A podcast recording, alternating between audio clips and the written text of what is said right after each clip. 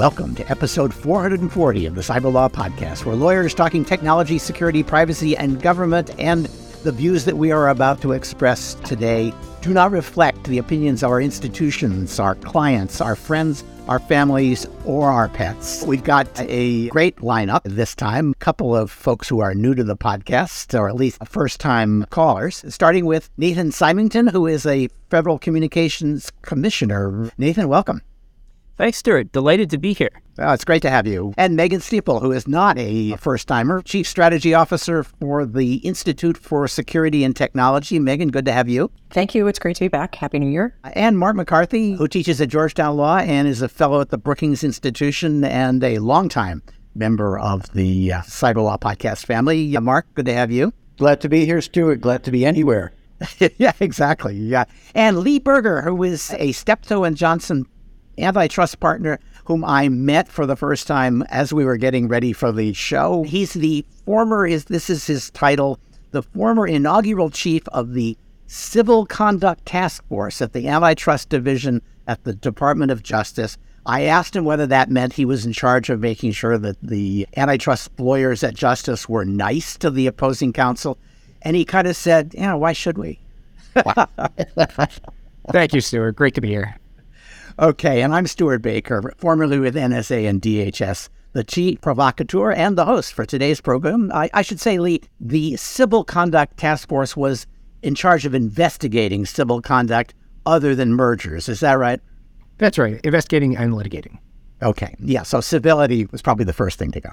Uh, let's start with the Justice Department because I think they made the biggest legal news in cyber this week. They are suing Google and seeking to break them up over their online advertising business, which I've long been saying is the Achilles heel for Google and a place where uh, litigation, antitrust litigation, could make a big difference. Lee, what's the, the case and what are its prospects? So, the new case against Google is very similar to the case that the Texas Attorney General had brought two years ago. Allegedly, Google has pursued a systematic campaign to seize control of all kinds of high tech tools that are used by publishers, advertisers, and brokers to facilitate digital advertising.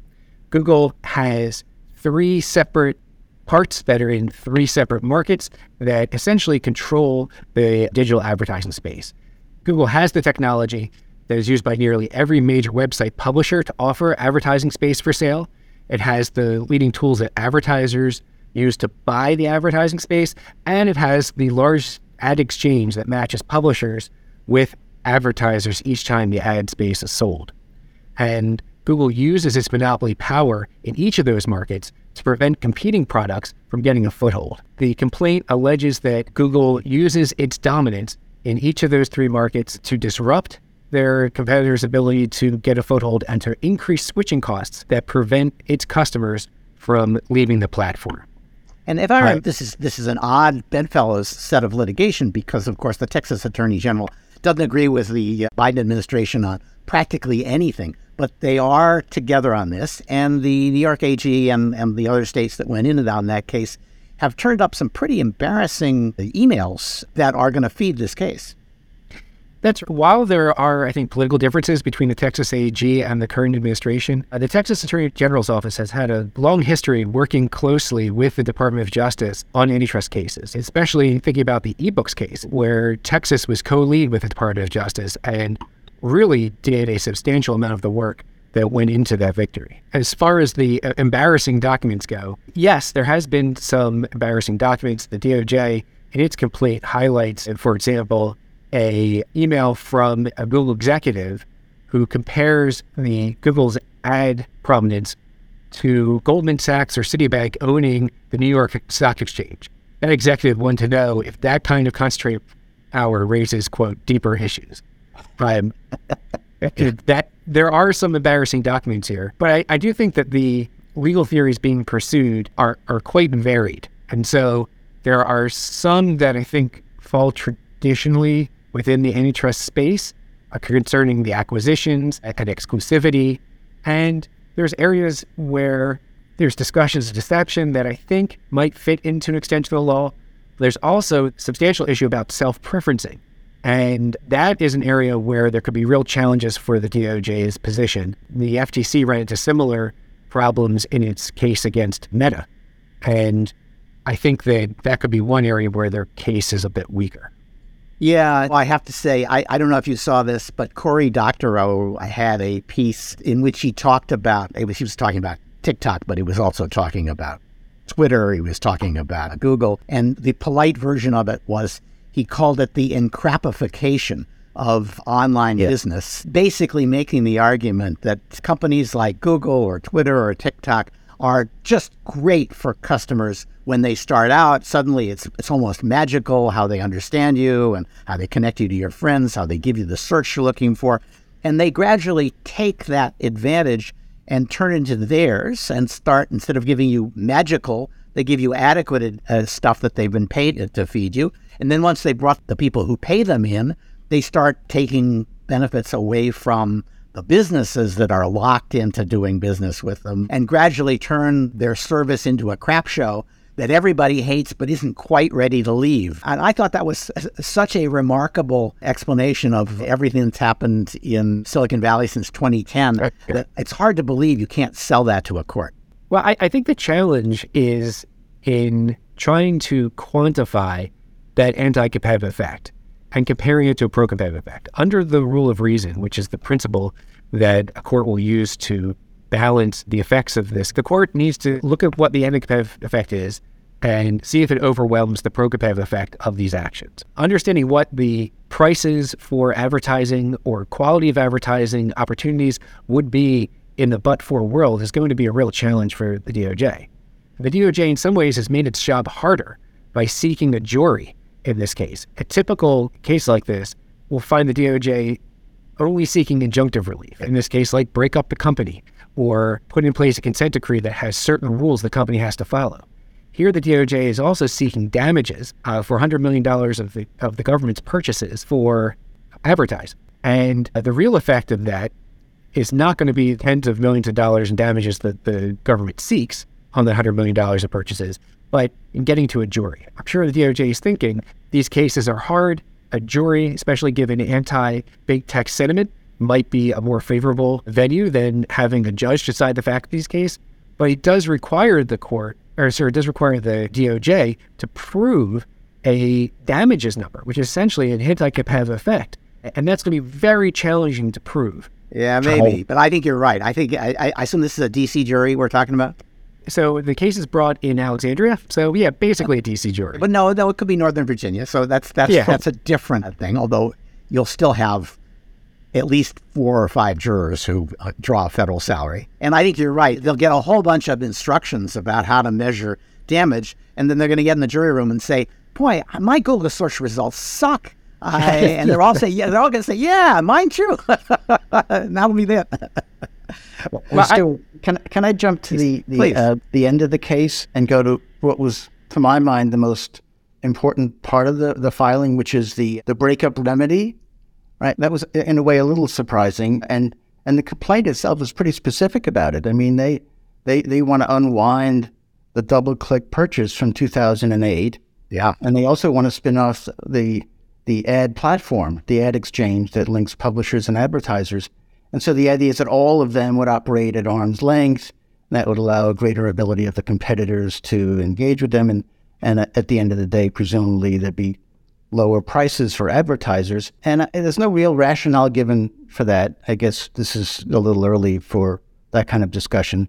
But DOJ did reportedly reject a Google proposal to house these separate units in separate parts of the company. And, and so and you, the rationale is not so hard to figure out what the why you'd want a separation, even if you know DOJ gets an injunction against you know continuing to engage in anti-competitive practices. It's got to enforce that, right? And the chances of it of of detecting abuse are you know extremely low, especially after the first couple of years. The department goes on to something else, and you know people's resources go to something else. But but even a breakup is hard to enforce, right? But um, AT and T, look at that. That that turned out to be unenforceable as a practical matter, although it changed yeah. everything.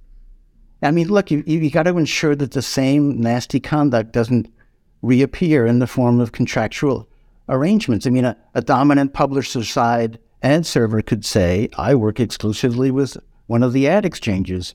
Or a dominant exchange could say, I work exclusively with a certain publisher ad server.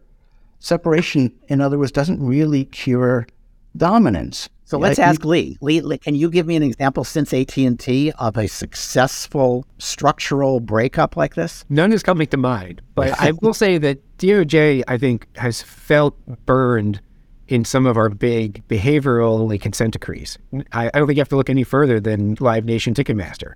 Yeah. Where in 2010 we allowed that merger to go forward under the condition that essentially they don't use their dominance in either the venue market or the, the live performance market or the ticketing market to promote the other. And in 2019, we did an investigation where we found that that was exactly what they were doing, despite the consent decree. And we modified the consent decree to try to make it stronger. Then, yeah, so know, consent decree, th- these regulatory uh, decrees are they're just a joke. And to my yeah, but, mind, but Stewart, Stewart, my point is that even if you do have separation, you still have to put in place some kind of behavioral controls to prevent them from reintroducing the same problem all over again. You could say, oh, you can't discriminate against different people, but then you have to supervise that non discrimination requirement, and you're back to behavioral regulation. It's not a fix to the problem. Right. It just moves it to a different place. Well, we'll let the EU do the behavioral regulation. They there love you go. Lee, is this the same as the EU's case too? Definitely related. Yes, it is very similar. You know, the EU's case has some aspects of the search litigation as well that was brought two years ago by the last administration, but mainly the allegations are the same. So, I, if I'm guessing right, this case is not going to be resolved in the this term of the Biden administration. If this is the last term of the Biden administration, it will be the next administration that actually brings this one home. Am I right? It, it's possible that there is a jury trial before the end of the administration. They filed in the Eastern District of uh, Virginia. Oh, that's a rocket, rocket docket. Right. And uh, unlike the Google search litigation, which was on a three year track to trial, I think expectations are here probably 18 months to two years. Okay, uh, no, if, I've if, I've I've litigated there, and it is sweet. I at least if you're the plaintiff, because you know the judges just they take no crap and they take no prisoners. They just say, you know, here's the trial date. Now you adjust your conduct accordingly. We are rolling, and it forces the judges to to not think very hard about dumb stuff. You know, you've got to get right to the heart of your case right from the start, and you, you're going to be held to that case and nothing else when you go to trial. Yes, but even if you get to a jury trial in 18 months and the Department of Justice is victorious, there's still going to be a long process for deciding what is that remedy and how does that remedy work, not to mention appeals. So. Yeah I, I think it's likely many years before any of this is resolved. And then what does the market look like at the time that it's resolved? The issue could become obsolete by the time by the time we actually get there. Yep.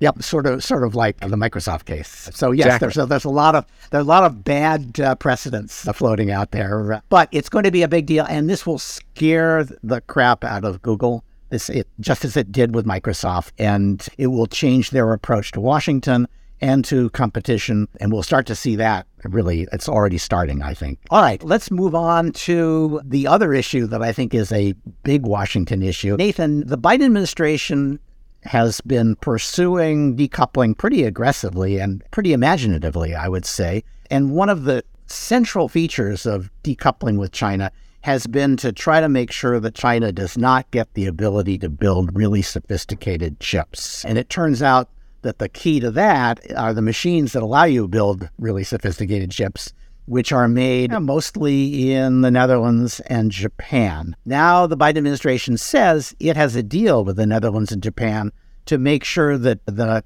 restrictions on Chinese chip makers stay in place. Is that basically what we saw? I think that's largely what we saw. Yeah, and this is uh, this is an initiative that I would in some ways trace back to even a couple administrations prior when we saw NIST starting to look at voluntary cybersecurity frameworks back in 2013. And then, of course, we had a flurry of congressional and, executive branch action in 2017 and 2018 queuing us up. But that was, of course, focused on the domestic sector. We weren't looking at decoupling in the sense of not allowing access to chip making equipment in China. That said, I think how it plays out depends in part on what exactly where exactly the ball winds up in a few years from now. If the idea is that we're going to keep China a couple of years behind the American curve in terms of the latest and greatest chips, that's a very different thing from trying to freeze China at access to let's say 2022 chip making equipment all the way to 2030. And you can imagine knock-on effects in the, you know, very competent onshore Chinese ecosystem going different ways depending on what they think their future prospects look like. Yeah, so I, I, I agree with you. Up to now, driven largely by DoD policymakers, there's been this notion that, well, on on stuff that's got a, an important military uh, application, all we can really hope to do is keep them a couple of gens back and gradually seed ground in order to allow U.S. and Western industry to continue to dominate the market by making sales. Do you think that that thinking is still in effect, or do you think that this is an effort to say, no, no, we want to roll them back and we may want to make it impossible for the homegrown champions who are making chips in China to ever compete in that field? Again, this is a really interesting question because it's possible to scale up compute in a lot of areas just by having more of it. But there are certain applications where you need where you need the best at the tip of the spear, and this you know does seem like it would be a successful attempt at interdicting that specific thing. Now, as, as far as the question of larger impacts on the Chinese economy, I think you know people had to get realistic and say, look, Chinese already has pretty sophisticated onshore processes. China's already a big sponsor of RISC-V, and so China has alternatives. There's it's not not a question of being able to completely deny capacities to China. On the other hand, if we're at if we're currently speaking of the Western countries collectively, if we're currently the most advanced ecosystem and there's some ability to capacity deny there, then maybe what we're really talking about is achieving a defense goal of just keeping keeping some edge in what has the potential to turn into a, a tense situation. Yeah, I suspect that the Japanese and the Dutch were more comfortable with that than with what they're being asked to do now. I think they feel as though they're being asked to hold the line much longer and, and restrict pretty common technology. So I think we're going to have real unease in the Japanese and Dutch economies on this because if you do what I suspect the Biden administration is trying to do and really push the Chinese further down, you're putting an enormous spotlight on this one technology, which is how do you make the most sophisticated chips? And there's only three or four companies that can do it. And you're saying to the Chinese government, if you can just steal that technology and then create a domestic champion who can build those machines, you will break the Western headlock on your ability to compete in a decoupled world. And so we're really asking Japan and the Netherlands to take enormous risk with pretty important companies. I completely agree. And the the history of, of Chinese technology generally shows that I think China is not willing to accept getting lapped to an extreme degree. I mean, we know that, for example, PLA has been uh, working on anti satellite since the 1960s and that they take those capacities seriously. Why would that be? Well, in order to in order to not be overflown with impunity and photographed with impunity. And likewise, I, I find it you know difficult to believe that the Chinese government would accept being backed into a technological corner and would not take countermeasures such as the ones that you've described. Yep. And there's always a defector. I mean, you can always you know you you you, you can always get get in somehow. And so our our question of how hard we want to try has to be informed not just by what results we would hope for in an ideal world, but but what we think is reasonable and and possible given that the other guy gets a vote too. Yeah, I, so I think that the problem here for outside observers is this only works if you are smart and flexible in ad- administering this and constantly thinking about what the other guy is trying to do to you, what the Chinese are trying to do. And we won't know whether the administration is doing this well or poorly until we see the results, which means we could just wake up with the the entire policy having failed. Doesn't mean it isn't worth trying, but they're going to have to have some really smart people. I think inside the Commerce Department, I guess, making this work. I don't know. Do, do we have enough smart people inside the Com- Commerce Department to work this problem? Uh, we got a lot of smart people inside the Commerce Department. I don't know what the right number is to work this problem. I mean, certainly there's there's a constant challenge when you're when you're working in this kind of field, whether that's IT security, whether that's hacking, or whether it's chip design. That the the federal government has a mixed record as a development shop, I would say, and yeah. and to the extent that we can attract people from private industry to bring what they know, or to you know to work on tech advisory committees, other committees, and and tell us what they think the right approach is you know that's that's part of winning the war at home, so to speak, on this issue. You know, we we, we need to have sufficient buy-in from from our own domestic experts to, in some ways, teach us how to build the right federal departments to address the question. Well, if you're following the uh, reports on quarterly profits, you would probably say the Commerce Department should be fishing in Intel waters, looking for people who are ready to leave, because Intel just had a just a brutal quarter. They're at the nadir, I suspect, of where they're going to be assuming they're coming back. But it's it was every part of their market is in shambles right now. And so, yeah, some of those smart people should go make policy at the uh, Commerce Department. All right, Megan, DOJ, FBI had a big week, really taking a victory lap over having taken down the Hive ransomware architecture. Is it as good a piece of news as the Justice Department and FBI uh, said it was? Well, I think that too early to tell. If I can, can I have that cop out? sure. Yes, they certainly did take a victory lap. You you had the the AG, the Attorney General, the Deputy Attorney General, the Director of the FBI, and the Assistant Attorney General for the Criminal Division, which oversees the computer crime section, at a press conference last Thursday morning.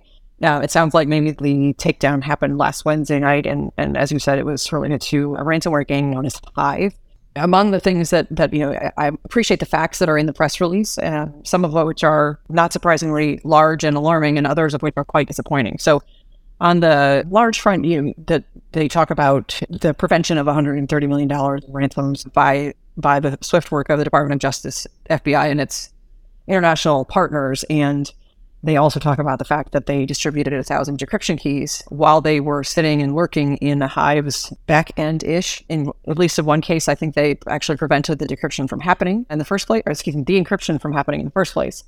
So all in all, like bravo DOJ for getting a little bit more creative in the way and, things are going. Be- a better performance than their last outing when when they held onto the key and people were really yes. mad at them for having done so. Yes, this I think deserves praise, and we hope to see more activities like this. I do, you know, on the on the on the negative side, I guess it's not in the press release, but in the public remarks last week, I think I think it was Director Wray who noted there were only something like twenty percent of victims that they could see from their surveillance and other investigative measures came forward to police to the law enforcement community, not police necessarily. Well, wine, uh, whine, boo hoo. You know, yeah, yeah, yeah. I, that's it, it, you've got to you've got to give people a reason to come forward, and they yes. haven't so far. Now they now there's a reason. You if you if you report that you're a, you're a victim, they might say, "Oh, hey, hey, we've got a key." Right. So you know, I have to do my duty and say, please do report and go. You know, make friends with your local FBI agent. They really are there to help you. And you know, I think you know, is this as good as it seems? Really, it, I do think it's too early to tell. I think there's some reporting out there that maybe not all of the infrastructure has been removed, or at least wasn't removed when this press conference happened, and so what you know, I think there's more to this story that we will hopefully learn over the next couple of and the human infrastructure is still the, the, human infrastructure is right. still intact, right? They didn't arrest anybody. That's what I was about to say. Yes, there were no people arrested with this announcement. It was uh, the seizure of of websites. So hopefully, among other things, even if they didn't get people, uh, this press conference and, and, the publicity perhaps has given them hopefully new leads, right? Hopefully, some of the, the the rats have started to run the ship in ways that we might not have known that they could escape for. So, well, we can talk. A li- we'll talk later about the uh, FBI's going after a North Korean uh, Lazarus group, and yes. there's some good news in that story too. But but first, I I think people will say, How can you not be talking about Donald Trump being allowed back on Facebook after a two year ban? Mark, is that a big story or have we been expecting this?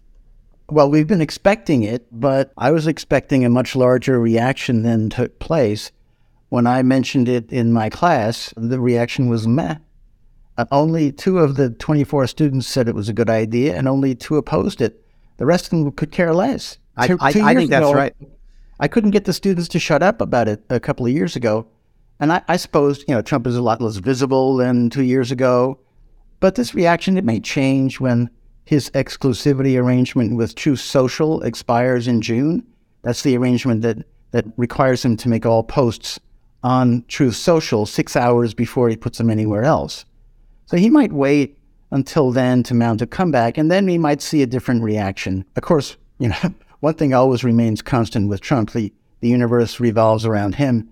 He said that the Facebook had lost billions of dollars uh, since deplatforming your favorite president, me. Well, well, that may be true, eh, but I'm not sure there's a causal effect there. no, not eh, exactly. So Nick Clegg sort of gave the rationale for it. We put new guardrails in place to deter repeat offenses, and the public should be able to hear what politicians are saying so they can make informed choices.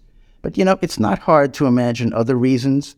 The company has been hoping may have been hoping to generate new ad revenue from getting Trump back on board and and keeping him off. Uh, that would have probably drawn some unwanted attention from the House Republicans, especially after you know Musk reinstated him on, on Twitter. And some people wondered, you know, why it wasn't obvious that Trump was going to misbehave again. I mean, he never showed any regret or remorse for prior conduct. So uh, why wouldn't it be a public service to keep him off? An interesting reaction came from the free speech advocates. They largely supported it. ACLU said, yeah, we, we think it's good. He's a public interest character. And we think the tech giants should uh, be fair and impartial stewards of our political discourse, they said. And, and the Knight Foundation had the same reaction. They said, yeah, of course, Trump has no right to be on Facebook, but you know, I don't like it when these big companies make decisions about which political candidates we hear from and which ones we don't. The disconnect, of course, is that both of these groups hate the Florida and Texas social media laws, and they impose exactly those kind of constraints uh, on social media, which in effect I, um, the, them to uh, be fair and impartial stewards of our political discourse. Yeah, that's that's interesting. First, I I do think that the the worst blow is to tell Donald Trump that even the lefties don't care if he comes back. And I, I think, you know, hats off to Facebook, which has been going through a kind of dance of seven veils ever since they handed this issue off to their outside board and were told, yes, you have to reinstate him. And then they uh, leaked that they were going to reinstate him. Then they announced we're going to reinstate him, and we've got some guardrails, but they still haven't reinstated. By the time they do that, it'll be a non-story, and that's what Facebook wanted. They wanted it to not. They wanted not to be blamed for Trump coming back. I think they've achieved that. And if they can just announce that they've uh, let him back on before the deal with Truth Social expires, he may not even show up when they announce it. And the Dance of the Seven Veils will have been completely successful. Yeah, that, that's a good analysis. But, you know, Trump has shown a capacity to come back from the dead before. You know, so he, he may resurface, and in which case, at that point, the reaction might be a bit more virulent than what you're hearing now. Yeah, maybe. Okay, I'm I'm guessing not, but we will see. And I think it is interesting that the that the free speech groups are beginning to think, gee, maybe you know, there is something to this free speech stuff. And I, I welcome their belated recognition of that fact. All right, Megan, back to North Korea. The FBI has attributed a $100 million crypto heist to the Lazarus group very late. It was a, a, very late compared to Elliptic, which I think picked some of the North Koreans within three days of it. Uh, but I still thought there was a lot of interesting stuff in that announcement, particularly about how they had prevented the money from actually getting into North Korean hands. Yes, it's it is a remarkable, you know, another great win. I also want to say just before we get into the facts of this, it's a it's a large group. I mean, oftentimes these types of investigations involve a number of districts and a number of U.S. attorneys' offices and, and field offices. But we, we've got the National Cryptocurrency Enforcement Team, the National Security Division, multiple U.S. attorneys' offices, and the the VAU, the Virtual Asset Unit, which is a new thing that the FBI stood up last year, I believe, to undertake blockchain analytic investigative measures. And as you noted, right, we're talking about Lazarus, who is attributed to DPRK, and they reportedly last year compromised the group called Harmony's, Hori- Harmony's Horizon, which was a, a third party that allowed individuals to move their cryptocurrencies around. As we know, the blockchain is immutable, but if you have an, a weak link that's allowing you to maintain your assets on the blockchain, you are still at risk. And that's, in fact, what happened there. Around um, the breach was reported in June of 22 you know, the, the, FBI press release, I think, is less juicy than the recorded future piece that, that you'll, I think, probably include in the, in the notes for the session. But I will wind things down here to say they have done a, it looks like terrific work on identifying the number of wallets and the movement of funds here, which, you know, if I were a, a malicious person, a line actor, which I'm not, I would be a little bit more circumspect about with whom I'm sharing wallets and where I'm sending funds. I thought that was what was interesting is that, you know, there, there was $100 million stolen. The FBI is claiming they blocked the transmission of 60 million by basically taking their attribution to the folks who were holding funds that had been laundered but unsuccessfully to them, and that the remainder is sort of stranded in accounts that now have been identified by the FBI as DPRK accounts, which means they're they're at risk if they aren't already frozen. They're going to be frozen soon. Nobody with goodwill or who wants to avoid indictment is going to be dealing with them. So they may have kept the entire fruits of this heist away from the North Koreans, which is a pretty good outcome.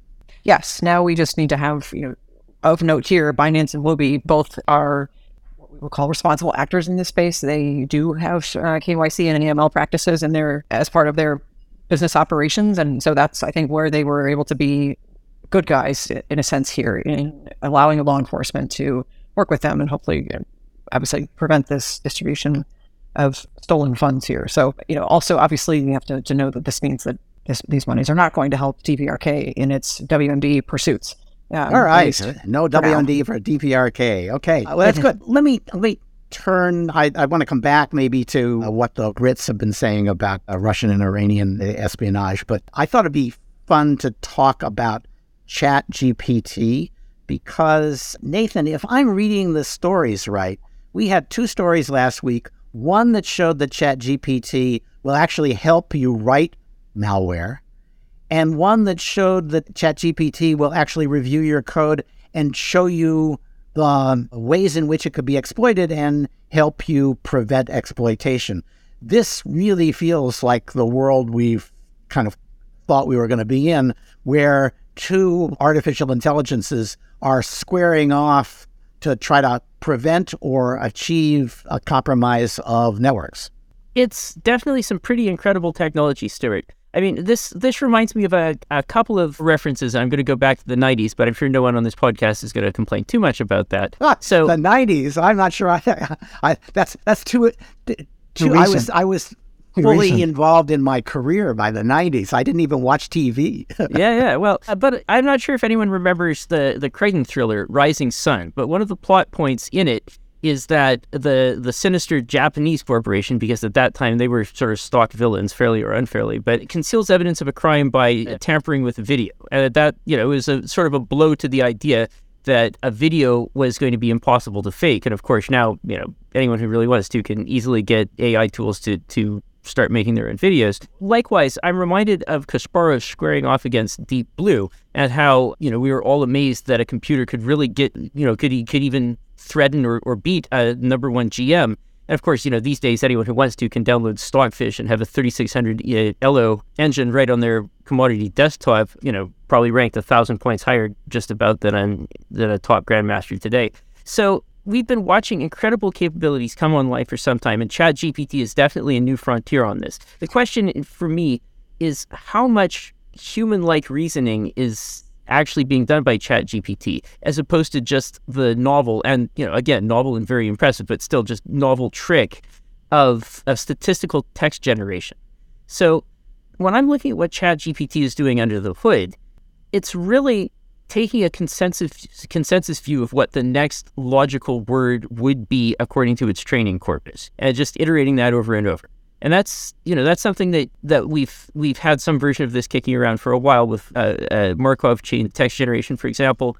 And when I had a look under the hood at the recorded future piece in particular, I got a little less worried than I was prior. I mean, okay. Uh, honest, honestly, my appraisal is that the security gaps that come out are going to be more about spam filter passage and maybe empowering phishing attacks because it's really doing fairly mundane code and it almost looks to be like a better user interface to Google or Stack Overflow. Okay, that, that, that makes sense. Although, you know, so many of the compromises of companies comes from them not having do, done things that are obvious, right? That having a, a an, an, AI machine generated uh, solution that simply looks through the code that's running on your network to say what hasn't been patched and patching it would be enormously valuable. Well, I have to agree there. And just because it's not the type of AI that's going to take over the world doesn't mean that it isn't a powerful new tool that exposes threat surfaces that previously would have just been inefficient to attack. I mean, I, I think that's definitely true. And we've seen all sorts of prompt injection attacks on GPT systems that have, for example, pulled out hidden API information about the systems that were used to design them. So it's it's definitely true that there's an attack surface here that we hadn't thought of before. And then there's the human factor because so many attacks happen through social engineering. If you facilitate social engineering, then you've already done something there. That's right. And and the Recorded Futures wrote a report on this that said it, it's really good. Actually, it was highlighting a bunch of, I guess you wouldn't call them script kiddies, but script juveniles in Russia who are wannabe hackers, not very good, but are trying to establish mindshare by showing how they can do things with ChatGPT. And they did a lot of showing people how they can do better phishing emails using ChatGPT.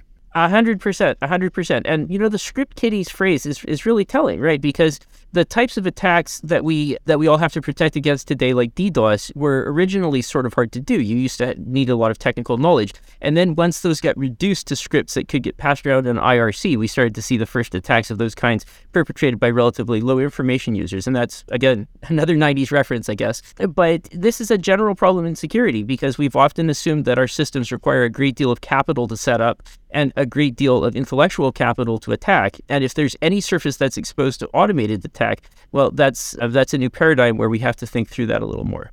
Yep. All right. Well, this will be fun. I, I do hear from a lot of people who say ChatGPT is not that different from a lot of AI engines. It's just got a better and more public interface. And we should not be surprised to see even better stuff coming out now that ChatGPT has kind of scared the pants off of everybody else who's developing large language models. A new interface is powerful by itself. I mean, you might yeah. look at a 1984 Mac and say, "Oh, I, you know, I could replicate all that functionality on a PC or something like that." But and yet it was a paradigm shift and it's affected what we're all doing today. Yep. Okay, Mark, it's very clear that TikTok has taken a new approach to its public affairs and lobbying in the US in the last month or two. Uh, it's getting covered in all the papers. And they recently came to town and did briefings for a whole bunch of think tankers. And we, we have a pretty good idea what they said. What does this new charm offensive boil down to? I think the the the revelation of some of the details of what they're proposing to CFIUS, the Committee on Foreign Investment in the U.S. That was that was helpful to understand what's really going on, and and there was a nice report that surfaced on Lawfare about that. And of course, this is what what TikTok is proposing. It's not yet approved by CFIUS, but it's it's a pretty good summary of the way in which uh, safeguards might be implemented, and the the key control is is separating TikTok into separate organizations. There's a new subsidiary that houses all those functions of TikTok's business that are of concern access to U.S. citizens' data and the decisions on content moderation. The new entity gets to be governed by an independent board of directors. TikTok nominates, but CFIUS gets to approve. And the board reports to CFIUS. CFIUS gets to review who gets to work in this subsidiary, and they all have to be U.S. citizens. And Oracle is involved. They get to host the TikTok platform. That includes the algorithm and all the content moderation functions. The data traffic goes through Oracle Cloud. All the data is stored in Oracle Cloud. Uh, in terms of data that's allowed to leave the United States, there are only three functions that seem to be approved. One is when a user outside the US views a video or, or wants to send a message to a US user, or when a US user deletes a video, apparently the proposal is to allow these three, but not others. And that's the proposal to CFIUS. Oracle gets to review the TikTok code. They don't get to download it or keep it. But when they certify the code, then and only then can TikTok use it. US government officials also get to review the, the code. Oracle looks over the content moderation system the recommendation engine and all that content that gets promoted. And if it identifies a problem, it goes right to the government who has the authority to look at it in more detail. CFIUS oversees the whole arrangement together with a battery of outside auditors. And in addition, enforcement might be through the Federal Trade Commission's unfair and deceptive acts and practices. If TikTok says that it's not sharing data with ByteDance, its parent company, and then it does, that's an FTC violation. And if China goes directly to TikTok, not through the ByteDance parent, and says to TikTok, which is a US company, hey, why don't you give me all that data? TikTok would be in violation of the Stored Communications Act if it did that. So my first reaction was, okay, what else could TikTok reasonably promise that would assure us that the security risks are under control? And I think that's the message that t- TikTok is trying to send to Washington. They'll have a chance to say it in more detail when the Senate holds a Senate Intelligence holds a hearing in March on this issue, and the head of the company gets to testify. So, I, one question: Does this mean that if you're a TikTok influencer and you have one follower in Canada, that your data leaves the U.S. and and maybe it goes to Canada, but maybe it has to go through some other system someplace else in Singapore or, or Beijing. Yeah, the, the idea is that, that that transfer will be handled by Oracle. And uh-huh. they're okay. they're responsible to make sure that it goes to that user in Canada and not to other places. Okay. And the other question I had, my memory was that the Chinese government had said TikTok's algorithm, like all algorithms, is a matter of national security and can't be shared.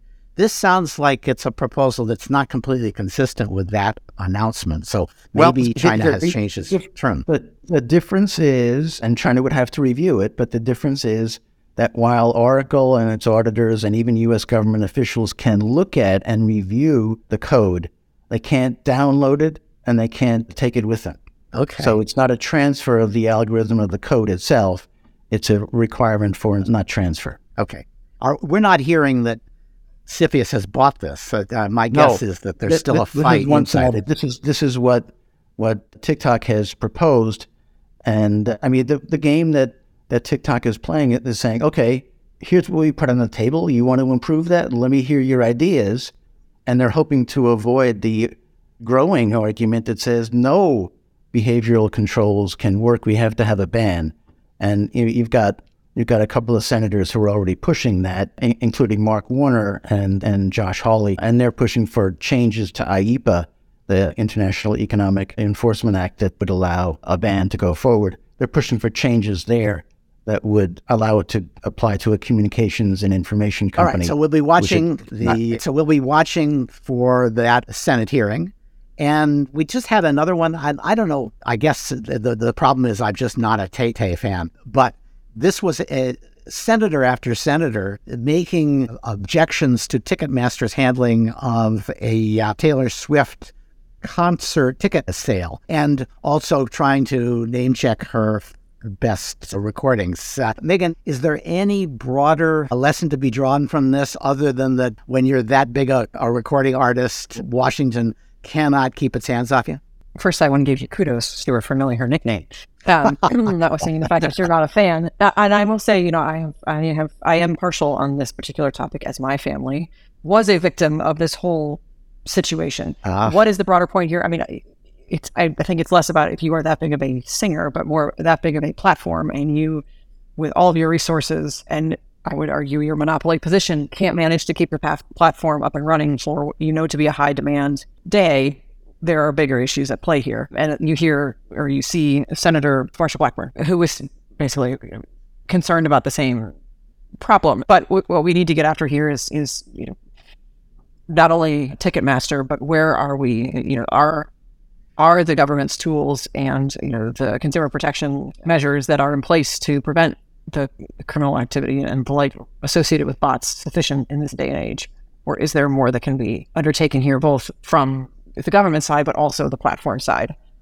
So, yeah, and, and Ticketmaster's solution is we already have a special law written just for us to, to, to, to, prosecute the people who use bots to buy tickets, but we need more laws. And so they've turned it around on Congress and asked for, for, for more legal protection, which is, as you say, considering their, their competitive position, a pretty ballsy thing to ask for. Yes, for sure.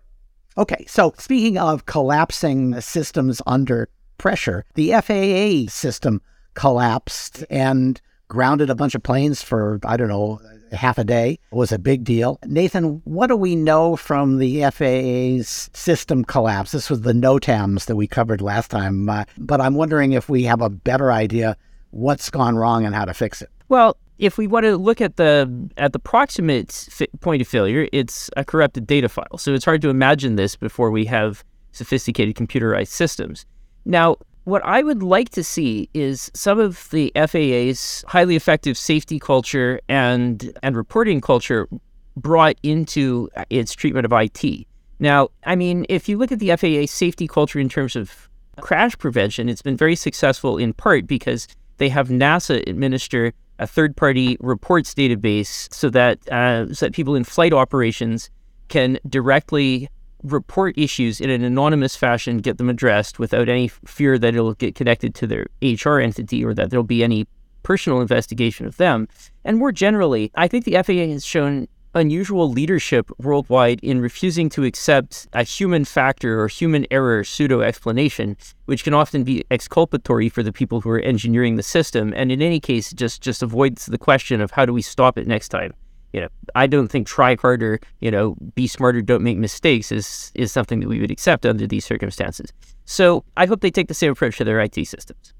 Yeah, I, I, agree with you. It's always possible to say there was pilot error, and if the pilot had been smarter or more careful, the plane wouldn't have gone down. That's that's been true for for forty years, and we didn't tolerate that as an answer. In this case, well, for the last forty years, we've been using basically the same IT system at the FAA, and it's always been, well, it mostly works, and something else that we adopted would fail more, and we don't know how it would fail, and we don't want to see it fail on our watch. Well, there's that too. Uh-huh. You know, I was recently looking into the major customers of the floppy disk industry, which still exists. And and the aviation sector is actually one of the bigger buyers for reconditioned floppy disks. It's them and textile factories. Now, I I have no idea what specific components those are used in, but it's interesting that they exist as a client at all. Uh, you know, the other side to having a very safety-oriented culture is you could wind up, and I'm not saying this is the FAA, but just you know, notionally, you could wind up like a baseball player who's having a hitting streak, and so he doesn't change his underwear for seven weeks. You don't really know exactly what it is that's the secret sauce, and you just don't want to do anything that might mess up your good record, right? Yeah. Um, but it's a general theme to you know what we might call the email age, and that gains in efficiency from software have often come at the at the cost of resilience. And you could you could see the FAA wanting to lean very hard on the resilience rather than the gains side of that. The problem is that, of course, you wind up with so much tech debt and so few people who are able to work on your systems that at a certain point you've got to make the painful decision. Yeah. So I on, on the in keeping with the underwear theme, which of course you knew I would not let go. I actually I had a friend who was launched into space on a Soviet or an ex-Soviet was a Russian rocket from Baikonur, and uh, nicest thing a client has ever done for me. He flew me out to Baikonur so I could watch the launch. It was very cool, and we saw him come out dressed up by, in his suit. They saw they showed us the capsule he was going to be in, and it looked like something from 1961. And I said, you know, is this like the same design? They said it's exactly the same design because we know it works.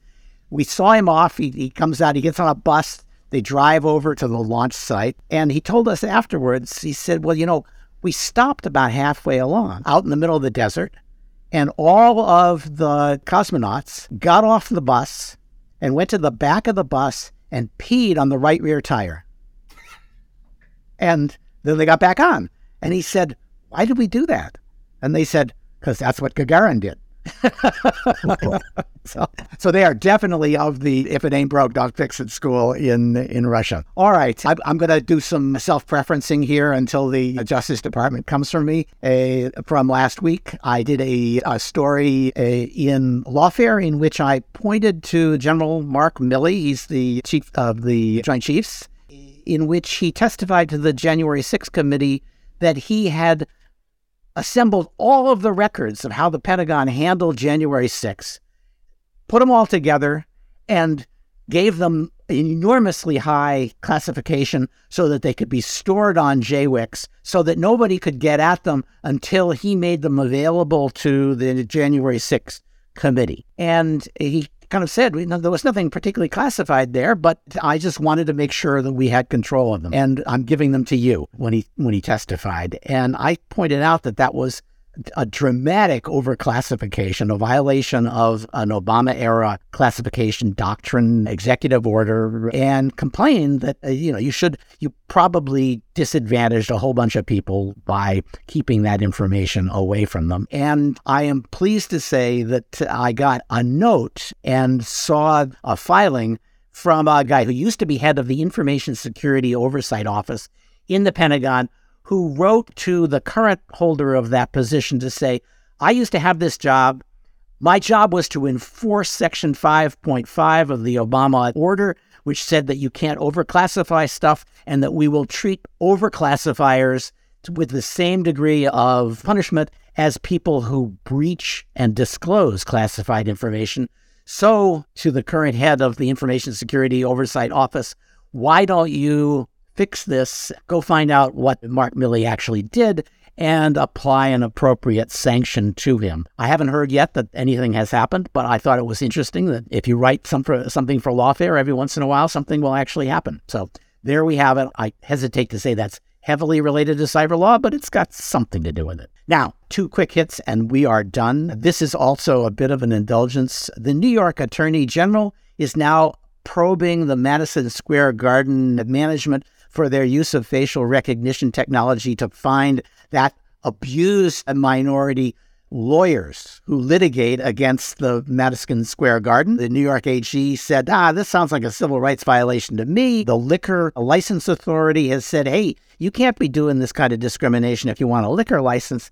And the CEO, I, you know, I, I don't know what to say. He's kind of a, a mini Donald Trump. He has doubled down on this and is insulting everybody in sight and has said, well, you want to take my my liquor license? How about this? We'll have a Rangers game, and there won't be any beer. How will you like that? And we'll tell everybody your your email address if they don't like it. Uh, this fellow's name is Jim Dolan. He is, I think, picking a fight he isn't likely to win, but he's picking it with enthusiasm. He reminds me of Donald Trump, uh, and I I said, you know what? I bet I bet it's just like with Trump, it's daddy issues. And it turns out, yep, he is a very rich man. He, he owns the Rangers, he owns the Knicks, he owns Madison Square Garden. He's made a small fortune from the large fortune he inherited from his dad, who started Cablevision. And I'm guessing that, like with Trump, he's got a hair trigger for personal offense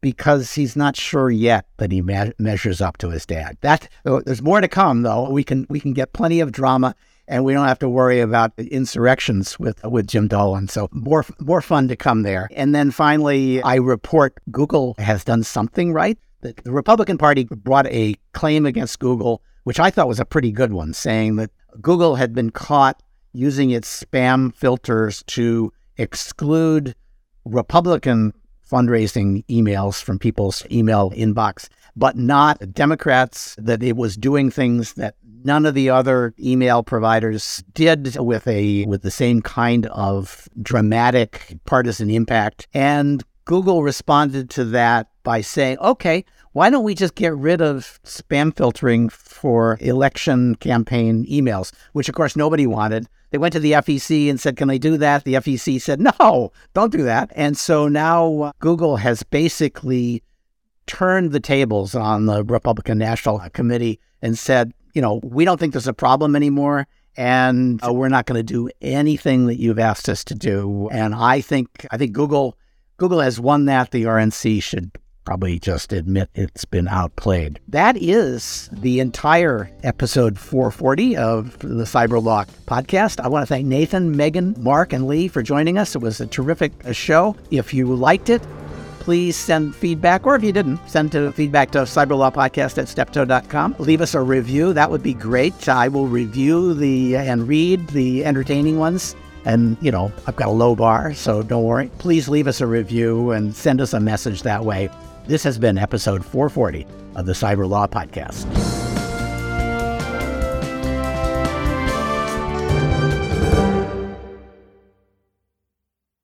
Problem is, I'm just not a Tay Tay fan.